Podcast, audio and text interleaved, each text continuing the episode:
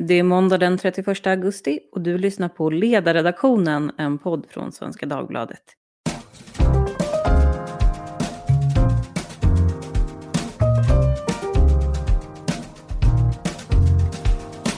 Jag heter Lydia Wåhlsten och idag så kommer vi att prata om Miljöpartiet som genomgår något av en existentiell kris sedan Isabella Lövin har aviserat sin avgång. Frågan är ju vilket parti de ska bli. Borde de satsa mer på miljö och klimatpolitik? Eller borde de tvärtom bredda sig till någonting eh, mer progressivt generellt? Men oavsett detta så förutsätter det att man vet hur landet ligger just nu. Och utgångsläget är ju ganska deprimerande faktiskt om man är miljöpartist. För det intressanta är att trots att Miljöpartiet har suttit i regering i två mandatperioder nu då, och fått igenom en hel del politik så har faktiskt väljarnas förtroende för partiet i just miljö och klimatfrågor fallit dramatiskt sedan 2014. Då ansåg över 60 procent av väljarna att Miljöpartiet var bäst i de här frågorna. Och idag så har stödet fallit med över två tredjedelar och nu tycker bara 20 procent av väljarna att Miljöpartiet är bäst i det miljöpartister själva tycker är sin paradgren. Hur kan det komma sig? Det ska vi prata om idag från lite olika perspektiv. Med mig har jag en miljöforskare, en opinionsanalytiker och en ledarskribent. Vi säger hej till Jonas Grafström som är doktor i nationalekonomi med fokus på miljöekonomi vid forskningsinstitutet Ratio. Hallå Jonas! Hallå, hallå!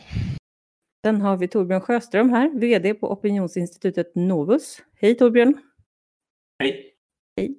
Och till sist har vi Ellen Gustafsson som är ledarskribent på Dagens Industri. Hej! Hej. Jag tänker att vi går rakt på sak. Och min första fråga är om ni är förvånade över att förtroendet för Miljöpartiet har fallit så här pass mycket under de här åtta åren i regering. Ja eller nej? Ellen? Det är jag inte. Nej. Jonas? Eh, nej. Och Torbjörn? Nej. Nej. Ska vi börja med dig Torbjörn då som opinionsnestor? Ja, alltså Miljöpartiet har ju haft problem väldigt länge eh, och faktiskt vinna ett väljarstöd. Om vi tittar på oktober 2012 och framförallt kanske de unga, då var det nästan 18 procent av de unga som sympatiserade med Miljöpartiet. Men eh, sedan 2018 då har det gått ner från 8 procent och nu är det nere på 4,6 procent. Så de är inte längre ett ungdomsparti, vilket ju då miljön är viktigare. Innan man får barn och familj och, en massa andra ångestfyllda åtaganden, då, då, då, är miljön faktiskt viktigare. Så att det är liksom på så sätt, vi ser ju att de har tappat på väldigt många dimensioner och även språkrörens förtroende har legat lågt otroligt länge just nu. Det är inte bara Isabella som har haft lågt förtroende utan hennes företrädare Åsa Romson, när hon lämnades var det bara 3 procent av svenskarna som hade förtroende för henne. Så det var ju en extrem jumboplats faktiskt. Mm. Och när vi pratar om unga väljare, hur definieras det? Nu är det under 30, så att, eh, är du på den sidan strecket får du vara glad. Men, eh, så att det här är 18 till 29, så det, är röst, det här är röstberättigade vi, vi pratar om här. Just det. Så det var intressant att det är eh, också bland unga då. Men Jonas, vad säger du? Varför är du inte förvånad? Eh, dels för att eh, många av projekten man gör för att eh, förbättra miljön tar extremt lång tid, så vi kommer inte se resultaten i den här mandatperioden. Om man tar till exempel Hybrid-projektet som går ut på att göra koldioxidfri stål, så är det ju en 15 till 20-årig process innan man har fått till det, så det är svårt att ta till sig äran fast man måste spendera ganska mycket pengar på det i nutid. Och en hel del av de satsningar de har gjort, som de har flaggat ganska mycket för, har också varit frågor som har kostat enormt mycket politiskt kapital, tror jag. Och som jag och andra ekonomer har sagt att ja, men det här funkar inte, det är ganska dåliga investeringar. Så det som har synts eh, i nutid har väl gjort väljarna arga och det som faktiskt är ganska bra kommer väldigt, väldigt långt framåt i tiden och jag tror väljarna har nog ingen koll på att det händer. Just det. Och det här hybridprojektet såg jag faktiskt precis innan vi började podda så la Isabella Lövin upp en bild där hon stod med en färgglad hjälm utanför det här projektet då, som invigdes idag. Men Ellen, köper du Jonas bild att det bara är en fråga om, om lång sikt och kort sikt? Ja, jag, jag vet inte. Alltså det är ett problem om man i mångt och mycket satsar allt på en fråga och sen inte riktigt lyckas leverera i den. Eh, det är inte så att det har skett en drastisk minskning av utsläppen i Sverige under de här åren som Miljöpartiet har suttit i regering. Vad man har lyckats med är ju bland annat att sätta upp ett klimatmål, men ett mål är ju bara ett mål och det som spelar någon roll till syvende och sist är om man minskar utsläppen och om man gör det globalt eller om man bara flyttar dem någon annanstans. Och när det gäller Miljöpartiets åtgärder för att minska utsläppen så har det ju bevisats flera gånger att politiken haltar. Det är åtgärder som är kostsamma och som är ineffektiva och som ibland slår riktigt fel. Mm. Torbjörn, en sak som jag tänkte på det var att Viktor Backlund här i veckan skämtade om att den som värnar sitt personliga varumärke och sitt förtroende, den borde inte bli språkrör för Miljöpartiet. Och du nämnde ju Åsa Romson, men det är ju i princip alla språkrör då har ju sett ett förtroende som har dalat när man har suttit vid rodret för partiet. Mm. Och eh, nu, både Isabella Lövin och Per Bolund eh, finns i förtroendebotten, 9 respektive 8 procent i Sifos augustimätning. Hur mycket påverkar det här med trovärdigheten hos språkrören? Så det, det, är egentligen grunden för att bygga förtroende för partiet. För att partiföreträdarna är steg ett. Har man lågt förtroende då är det ingen idé att titta på politiken heller för då är sannolikheten att de kan genomföra den politiken de pratar om väldigt låg bland väljarna. Så att man måste börja med förtroende för partiföreträdarna för det är ändå de som partierna valt att sätta där front för som bästa språkrör i det här fallet för partiet. Efter det börjar man titta på politiken och sen kan du börja fundera på om du skulle rösta på dem eller inte. Så, så att det är mm. ju ett enormt problem. Det är ju Miljöpartiet och, och Liberalerna just nu som, som har det problemet. Men Miljöpartiet har ju haft det under en väldigt, väldigt lång period. Precis, kan man då säga att det är liksom individuella egenskaper hos de här, eller är det snarare liksom som Viktor Bakron då eh, implicerar, att det är snarare en, en slags eh, eh curse att bli språkrör mm. för Miljöpartiet? Det, det, finns, det finns ju så, såklart en kombination i det här. Det har ju också varit en, ganska, en hel del andra problem. Delvis är det ju då miljöpolitiken, att, att det kanske landar i plastborstskatt eller dubbdäcksförbud i Stockholm snarare än de här globala klimatutmaningarna som finns. Men i andra änden har det också varit ganska turbulent kring, eh, kring vilka medlemmar man har, synen på, på eh, alltså att det har varit ganska eh, strul kring frågan om islam och liknande också. Som, så att det har ju varit ganska mycket turer under den här perioden som ju skadar även företrädarna och partiet som sådant. Mm. Um, det var någon annan opinionsanalytiker som jag snackade med idag som hastigast. Och eh, den personen tänkte sig att eh, egentligen det här med att de har tappat så mycket förtroende i klimat och miljöpolitiken, det är egentligen en slags underkategori till att det är så många som inte har förtroende för partiet generellt. Och framförallt då att det kostar på att sitta i regeringen. Köper du det där eller kan man säga att det, liksom, att det finns ett särskilt tapp i, i miljöfrågor? Ja, men det, det finns absolut ett tapp i miljöfrågor. Det, det, det, utan, sen visst att du inte litar på att Miljöpartiet ska vara bra på, på miljöfrågor är ju också delvis för att man har lågt förtroende för deras företrädare. Men, men det finns ju någonting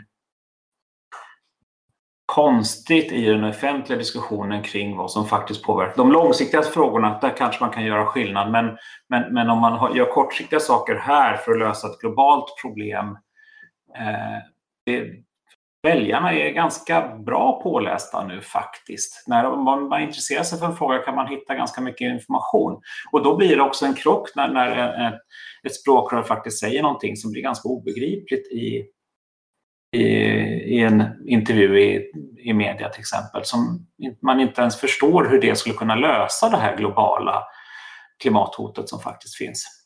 Mm. Så att just den här Greta-effekten har man ju överhuvudtaget, den kommer väldigt långt ifrån Miljöpartiets realpolitik som ju verkar landa, i alla fall på kort sikt, i väldigt, väldigt små frågor som snarare handlar om, om närmiljön än den globala klimatkrisen. Mm.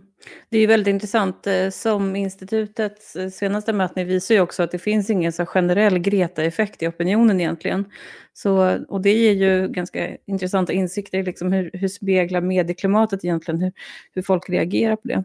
Men Jonas, jag tänkte att vi ska gå in på lite sakpolitik då. Du är ju ingen tyckare på det sättet utan en, en forskare. Men om man läser det du har skrivit så skulle man kunna hitta rationella skäl till att väljarna inte riktigt köper den här typen av miljöpolitik som Miljöpartiet representerar. Redan 2014 så klubbade Miljöpartiet igenom på sin kongress då inför valet att Sverige inte längre ska sträva efter ekonomisk tillväxt. Och eh, fortfarande så står det i deras mm, partiprogram att ständig ekonomisk tillväxt i traditionell bemärkelse är inte möjlig på en planet med begränsade resurser. Det här har vi hört i många decennier nu. Men i en ny rapport som du har tagit fram med dina kollegor så menar du att det här grundantagandet egentligen är felaktigt. Kan du berätta lite om det där? Jo, gärna. Att, eh, det, det, här är egentligen något vi gjort i Hans Rosling-anda. Vi tänkte att, ja, men vad tycker folk om miljön? Och vi tror att de eh, tror att det går betydligt värre än vad det gör och ja, Miljöpartiet kommunicerar ju att allting går dåligt även fast de sitter i regering. Men när vi har kollat på grunddata på hur det utvecklas i Sverige så ser det ut att gå ganska bra. Om man tar till exempel koldioxid som en väldigt viktig fråga. Sedan 1990 så har den gått ner med 27 procent, våra koldioxidutsläpp, samtidigt som ekonomin har växt med 90 procent. Och i många länder, till och med USA, ser det ut som att eh, ekonomin håller på att dematerialiseras så att vi kan få ut betydligt mer ekonomi för mindre utsläpp och till och med minskande utsläpp när ekonomin och befolkningen växer. Så jag skulle inte säga att man behöver vara jättenegativ även om miljöfrågan är extremt viktig. Mm. Och vad betyder det då att det dematerialiseras, alltså avmaterialiseras en ekonomi?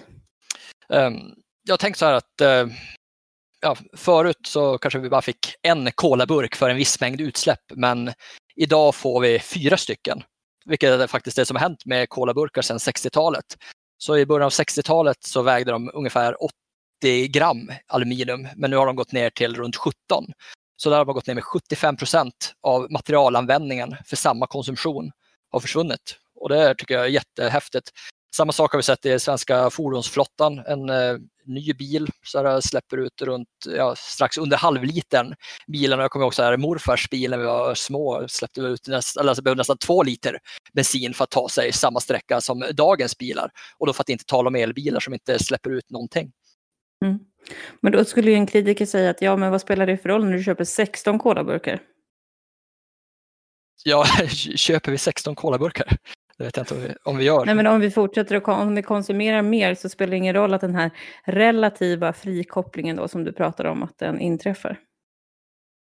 Jo, fast alltså, så länge den är mer, eh, alltså att vi får mer för mindre som eh, i Sverige. Om vi kan få en dubbelt så stor ekonomi och samtidigt sänka utsläppen med nästan en tredjedel så har det definitivt blivit bättre.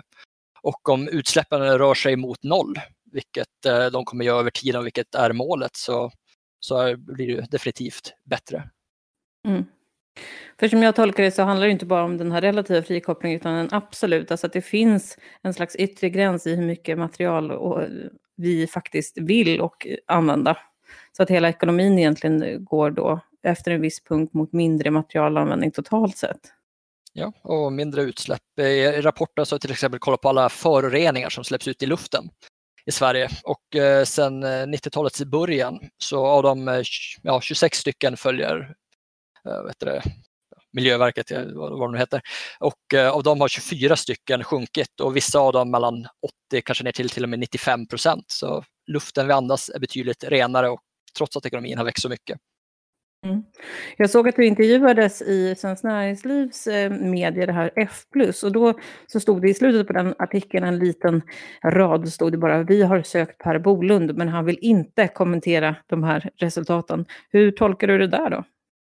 Ja, att han kanske är lite för upptagen för att eh, prata med F+. Jag vet inte hur hög status eh, den har. Men eh, jag skulle tycka han skulle läsa rapporten, så visa vars det går bra. För jag tror att Miljöpartiet skulle behöva kommunicera en del hopp också. Att det inte bara går dåligt utan ja, men visa lite grann som kanske gamla alliansen, ja, men tusen kronor mer i plånboken är ganska trevligt och man kan fantisera om den bättre framtiden. Men att bara göra uppoffringar och Eh, är kanske inte lika roligt som väljare. Så då kanske man väljer något annat parti som presenterar en annan miljöpolitik. Just det. Man ska ha ett mer positiv grund, grundsyn. Men en annan sak är ju att du har sagt att det här med punktskatter som den på elektronik eller plastpåsar, att det inte fungerar. Och jag tror att många som lyssnar på den här podden och så står de där i mataffären och så känner man hur det bränner i fickan när man ska plocka upp en plastpåse. Tänker man att det här måste ju eh, fungera. Jag blir sur på Miljöpartiet, men det måste väl åtminstone fungera. Men eh, du menar att det inte riktigt är så? Eh, ja, men kritik är på kanske nationalekonomisk grund och det säger att många av de här punktskatterna kan ha problem och speciellt eh, bidrag till olika konsumtionstyper lyfter upp. Ett eh, bra exempel är eh, ja, när man fick bonus för att köpa vissa miljöbilar som var ganska dyra. Men då tänkte man inte på att de här bilarna kan köras omgående till Norge samma dag som jag köpt den. Kan jag fara dit och sälja den med en betydande vinst. Kanske till och med göra nästan en hel månadslön på en dag genom att få sälja de här bilarna. Så det är en extremt missriktad subvention. Och när det gäller plastpåseskatten, ja det uppfyller nog målet att eh, få bort eh, plastpåsar. Men det här kanske inte var ett jättestort problem i Sverige. Det är ett stort problem i andra länder, men inte lika stort i Sverige. Och eh, då skulle jag säga att man bränner extremt mycket politiskt kapital. Alltså gör som du säger, att det bränner i fickan. Och eh, får man ut speciellt mycket miljöpolitik för det så skulle jag säga att svaret är nej. Man hade nog kunnat använda det här politiska kapitalet på någonting annat. Mm. Och du tänker att väljare kanske ser det där då? Det är mycket symbolpolitik eller?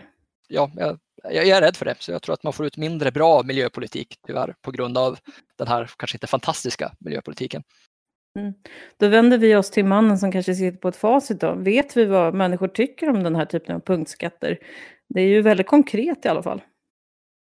Ja, men, alltså, men det, jag får liksom ta lite metaundersökningar för jag hittar ingen exakt nu inne på väg in här. Men, men det, jag, det jag ser är lite andra saker när jag tittar på liksom den här flygskatten till exempel. Så, så, så där tror man att den gör någon nytta som väljare. För, men det är för att man vet att flyget är globalt en stor miljöbov. Så det är man i alla fall på rätt, rätt härad. Men däremot Eh, bensinskatten är inte lika enkel. Eh, just för att man ser att det finns en, det finns en, en, en, en hel värld där ute som kanske inte alls är lika miljövänliga som, som vi i Sverige i grunden är. Så att det blir den här frågan att det liksom, man kan släppa, sänka det relativa utsläppet i Sverige eh, en viss del just för att biltrafiken står för en stor del i Sverige. Men man är i regel, de flesta verkar vara ganska på, i alla fall de som inte som är kritiska mot den här typen ah, brukar ha ganska vettiga argument och säga att det, ja, det, här kanske är ett jätte, det här är ett jätteproblem i Kina, men vad ska det spela för roll om jag kör en mil mindre här? Jag måste ju ändå leva och, och, och generera faktiskt skatteintäkter till andra saker. Jag måste ju jobba och leva.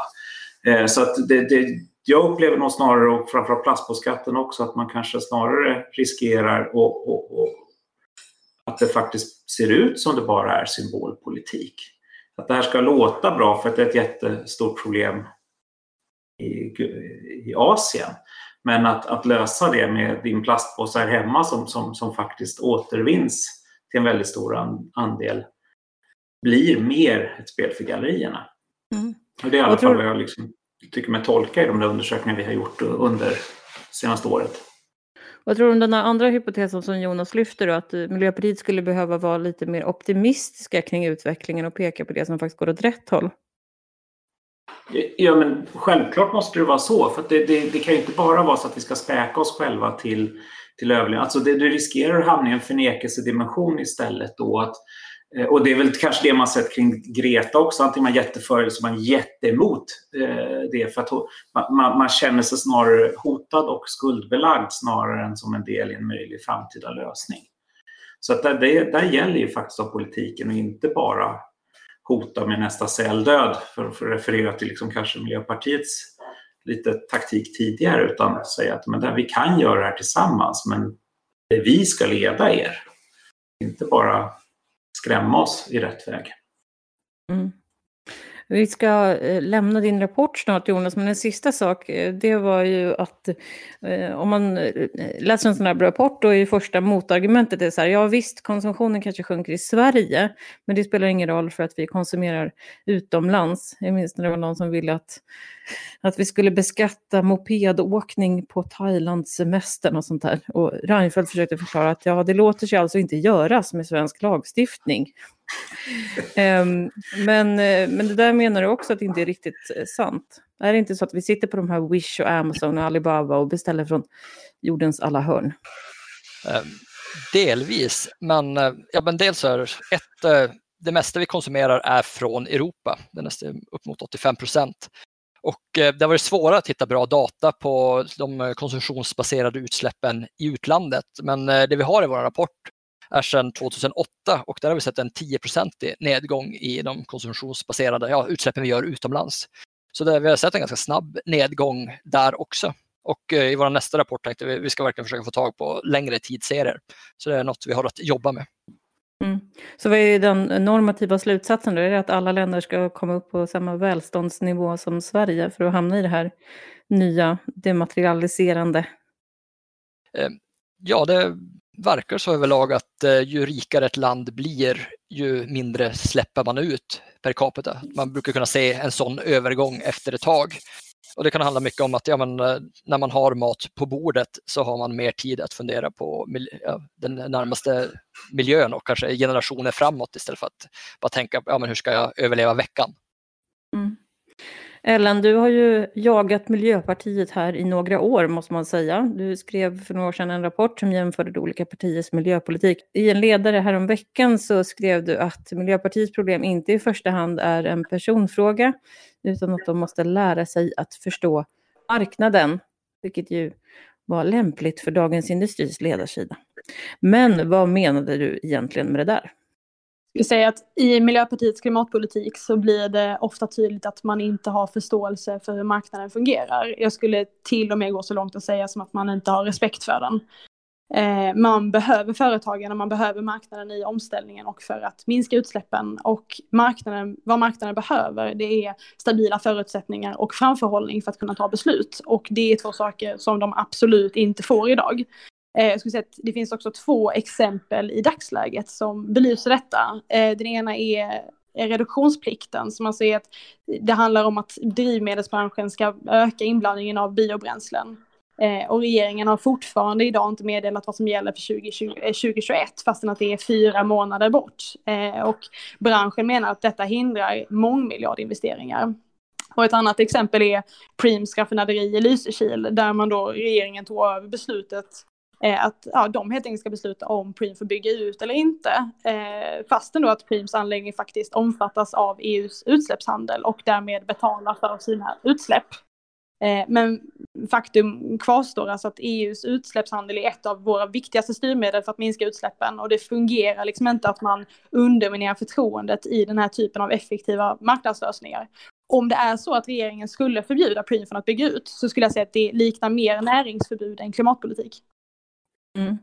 Men tänker du att det här då spiller över på liksom förtroendet för partiet generellt? Ja, absolut. Alltså, folk vill ju känna att liksom, politiken fungerar för dem och man ser ju också att det slår fel. Det har ju ändå eh, lyfts fram väldigt ofta i debatten, de här olika typerna, hur, hur, det slår fel. Som vi var inne på innan, det här med att eh, ja, men elbilar går på export till, till, till Norge. Eh, eller som svenskan lyfte upp för ett tag sedan att Eh, det har varit medel ur det här klimatklivet som alltså är regeringens typ kronjuvel i klimatpolitiken där, där pengar har gått till bostadsföreningar som vill ha laddstolpar för att öka priserna på, på egna bostäderna. Eh, det är klart att det är inte den, man vill ju inte se pengar gå till det. Mm. Du menar att det har varit för mycket skandaler då kopplade till de program som faktiskt ligger i klimatpolitiken idag? Mm, alltså under tiden som Miljöpartiet har suttit i regering så har det ju kommit åtskilliga exempel på hur deras politik slår fel och inte fungerar. Det vill säga sånt som de säger är bra klimatpolitik men som när det faktiskt testas i praktiken inte riktigt blir som de vill. Nej. Du hade ju, minns jag, några riktigt spektakulära exempel där på vad, vad, man hade subventionerat inom klimatpolitiken. Jag minns det som att det var till exempel då klimatångestterapi. Mm, ja, det är kul. Nej, det var en ja, liten skara människor då som fick pröva att eh, ja, laga vegansk mat och lära sig att cykla elcykel. Eh, det behöver man ju inte, ja, man behöver ju knappt sätta sig och räkna på det för att förstå att det inte är bra och effektiv klimatpolitik. Intressant. Torbjörn, en sista eh, teori då innan vi avslutar för idag. Den framfördes i Agenda igår av en forskare som heter Tarik Abu Chadi som var vid Syris universitet och forskar specifikt på gröna partier. Och då sa han att ja, ja visst, det kanske går dåligt för Miljöpartiet i Sverige just nu, men på lång sikt eh, så, så kommer de att vara vinnare. Och problemet nu är att eh, deras väljargrupper är så unga att de inte får rösta än. Kan Miljöpartiet luta sig tillbaka och resonera på det där viset? Alltså vänta bara till Greta Thunbergs generation kommer, då ska vi sopa banan med alla andra partier. Alltså det, det, han utgår ju från att Miljöpartiet faktiskt har den bästa miljöpolitiken då, bara för att de heter Miljöpartiet, skulle jag gissa. Eh, för att det, det, finns ju ingen garanti att det i framtiden kommer vara Miljöpartiet som är det bästa miljöpartiet. Om, om miljöfrågan kommer att växa så kommer ju att alla partier bygga en, en mer, alltså en, en, en i deras syn trovärdig miljöpolitik. Så, så, att det, så kan man ju verkligen inte resonera. Mm. Men det, det argumentet då att andra partier har liksom kommit ikapp Miljöpartiet, kan man säga det eller har de fallit på eget grepp? Nu har ju Miljöpartiet fallit framförallt på eget grepp. Och det har ju, för miljöfrågan är ju heller... Och jag ska backa en grej eh, lite. För att inför EU-valet alltså i Europa, alltså EU-valet är miljöfrågan viktig. Och, man, man, och där var det faktiskt Miljöpartiet gick väldigt bra då. Eh, men sen på, på, på riksdagsnivå, då är inte den globala miljöpolitiken en, en, en, någonting man faktiskt tar hänsyn till. För att det är ingenting som vi löser i Sverige och det förstår väljarna. Så, så att det, det, liksom, det, finns en massa hämskor för, för att, att driva global miljöpolitik på nationell nivå eh, med nationella lösningar. Eh, så, så, att jag, jag har väldigt svårt att se att eh, man skulle kunna använda det som argument och säga att de unga kommer absolut att rösta på Miljöpartiet i framtiden för att då kommer miljön vara jätteviktig. Eh, för, nej, nej det, jag, jag får inte ihop det. Nej. Och eh, det du säger, det ger ju också Alice Bah Kuhnke rätt då när hon säger att hon inte vill kandidera för att komma hem till den här tråkiga nationella politiken, utan hon, att hon faktiskt då vill behålla ett visst förtroende genom att sitta kvar i parlamentet. Min eh, sista... Mm. Min sista fråga är ju att i andra länder är ju gröna partiers stöd betydligt högre än i Sverige. I Finland och i Tyskland så ligger de ju 8,5-9 procent och i Tyskland ska det ha ökat väldigt mycket här nu på sista tiden.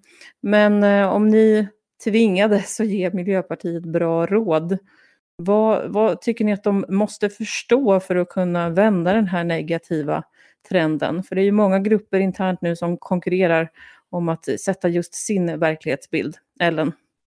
Ja, nej, jag ogillar väl att referera till mig själv, men, men eh, som jag sa tidigare, att jag tror verkligen att det viktigaste är att de lär sig förstå hur marknaden fungerar. Jag eh, skulle säga att de behöver ha en större tilltro till generella styrmedel snarare än, än riktade åtgärder, även fast riktade åtgärder kanske låter lite bättre, roligare att ja, presentera.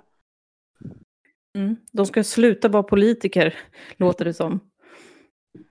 Jag tror man kan, ha, man kan ha en bra klimatpolitik fast man inte är miljöpartist. Jag tror snarare att det kan bli bättre då.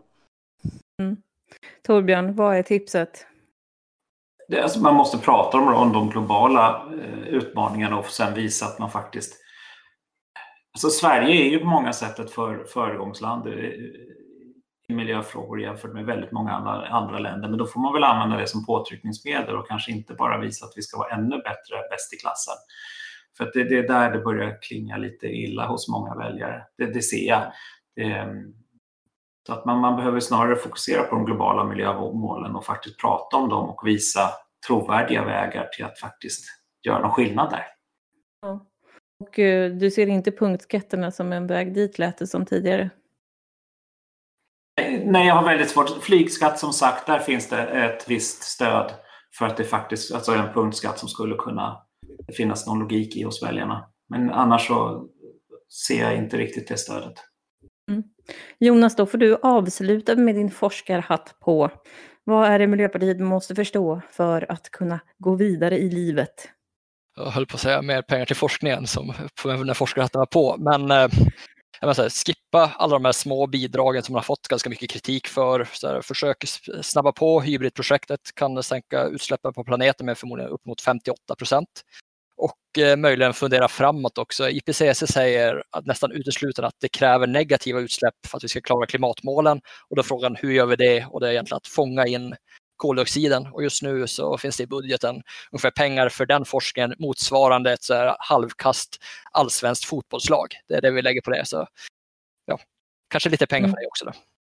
Mm. Skulle du säga att Miljöpartiet tror på det där då? Det är ju någonting som många högermänniskor har fört fram länge, att jo, men vi måste fånga in koldioxiden. Um, jag är tveksam. Det är en uh, teknik, vi vet ju inte om det funkar, så det, det ju, finns ju fog för att vara skeptisk till det. Men det är också vårt, så vårt enda hopp, så man kanske borde försöka lite grann i alla fall. Mm. Men sen också som Ellen säger, lita på marknaden. Att eh, om det blir lönt att göra någonting så brukar också individer själva försöka lösa det. Mm. Och med det hörni får jag säga tack till era tre respektive perspektiv. Jonas Gravström, doktor i nationalekonomi vid Ratio, Torbjörn Sjöström, VD på opinionsinstitutet Novus och Ellen Gustafsson som är ledarskribent på Dagens Industri. Har ni tankar kring Miljöpartiet? Det vet jag att ni har. Och då ska ni höra av er på ledarsidan svd.se. Tack för idag!